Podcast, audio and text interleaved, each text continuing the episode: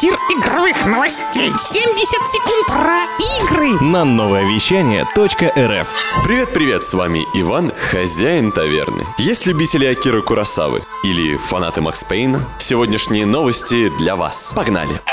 5 мая выходит стильный экшен с видом сбоку трек To Yomi. Поход в Йоми. Игра про молодого самурая Хироки, который, движимый клятвой данной учителю, должен будет преодолеть жизнь и смерть, чтобы продолжить свой путь. Визуальная игра выглядит как старые японские фильмы с черно-белой картинкой и кинематографичными ракурсами. Имеет яркий саундтрек, погружающий феодальную Японию, эффектные битвы с использованием традиционного оружия самураев и захватывающую историю историю. Студия Remedy Entertainment при финансовой поддержке Rockstar анонсировала ремейки первых двух Max Payne. Игры делают на движке Northlight, который использовался в Control и Quantum Break. Релиз ремейков еще не скоро, так как студия находится на этапе создания концепции. У самурая нет цели, только путь. Пока.